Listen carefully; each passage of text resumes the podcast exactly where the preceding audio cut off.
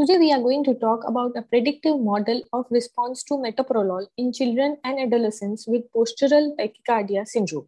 The present study is designed to explore whether electrocardiogram index based models could predict the effectiveness of metoprolol therapy in pediatric patients with postural tachycardia syndrome, that is POTS. The study consisted of a training set and an external validation set. Children and adolescents with POTS were given metoprolol treatment, and after follow up, they were grouped into non responders and responders depending on the efficacy of metoprolol. The difference in pre treatment baseline ECG indicators was analyzed between the two groups in the training set. Binary logistic regression analysis was further conducted on the association between significantly different baseline variables and therapeutic efficacy. Nomogram models were established to predict therapeutic response to metoprolol. The receiver operating characteristic curve, calibration, and internal validation were used to evaluate the prediction model. The predictive ability of the model was validated in the external validation set.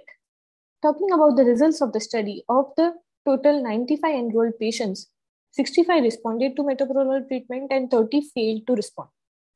In the responders, the maximum value of the P wave after correction, P wave dispersion, P wave dispersion after correction, QT interval dispersion, QT interval dispersion after correction, maximum T peak to T end interval, and T peak to T end interval dispersion were prolonged, and the P wave amplitude was increased compared with those of non responders. In contrast, the minimum value of the P wave duration after correction the minimum value of the QT interval after correction and the minimum T peak to T end interval in the responders were shorter than those in the non-responders.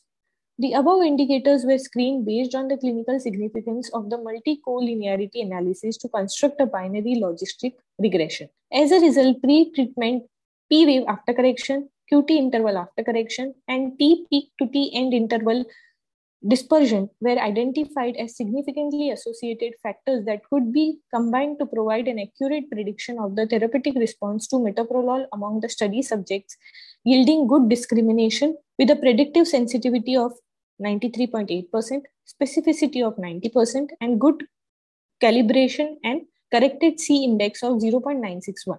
To conclude, a high precision predictive model was successfully developed and externally validated.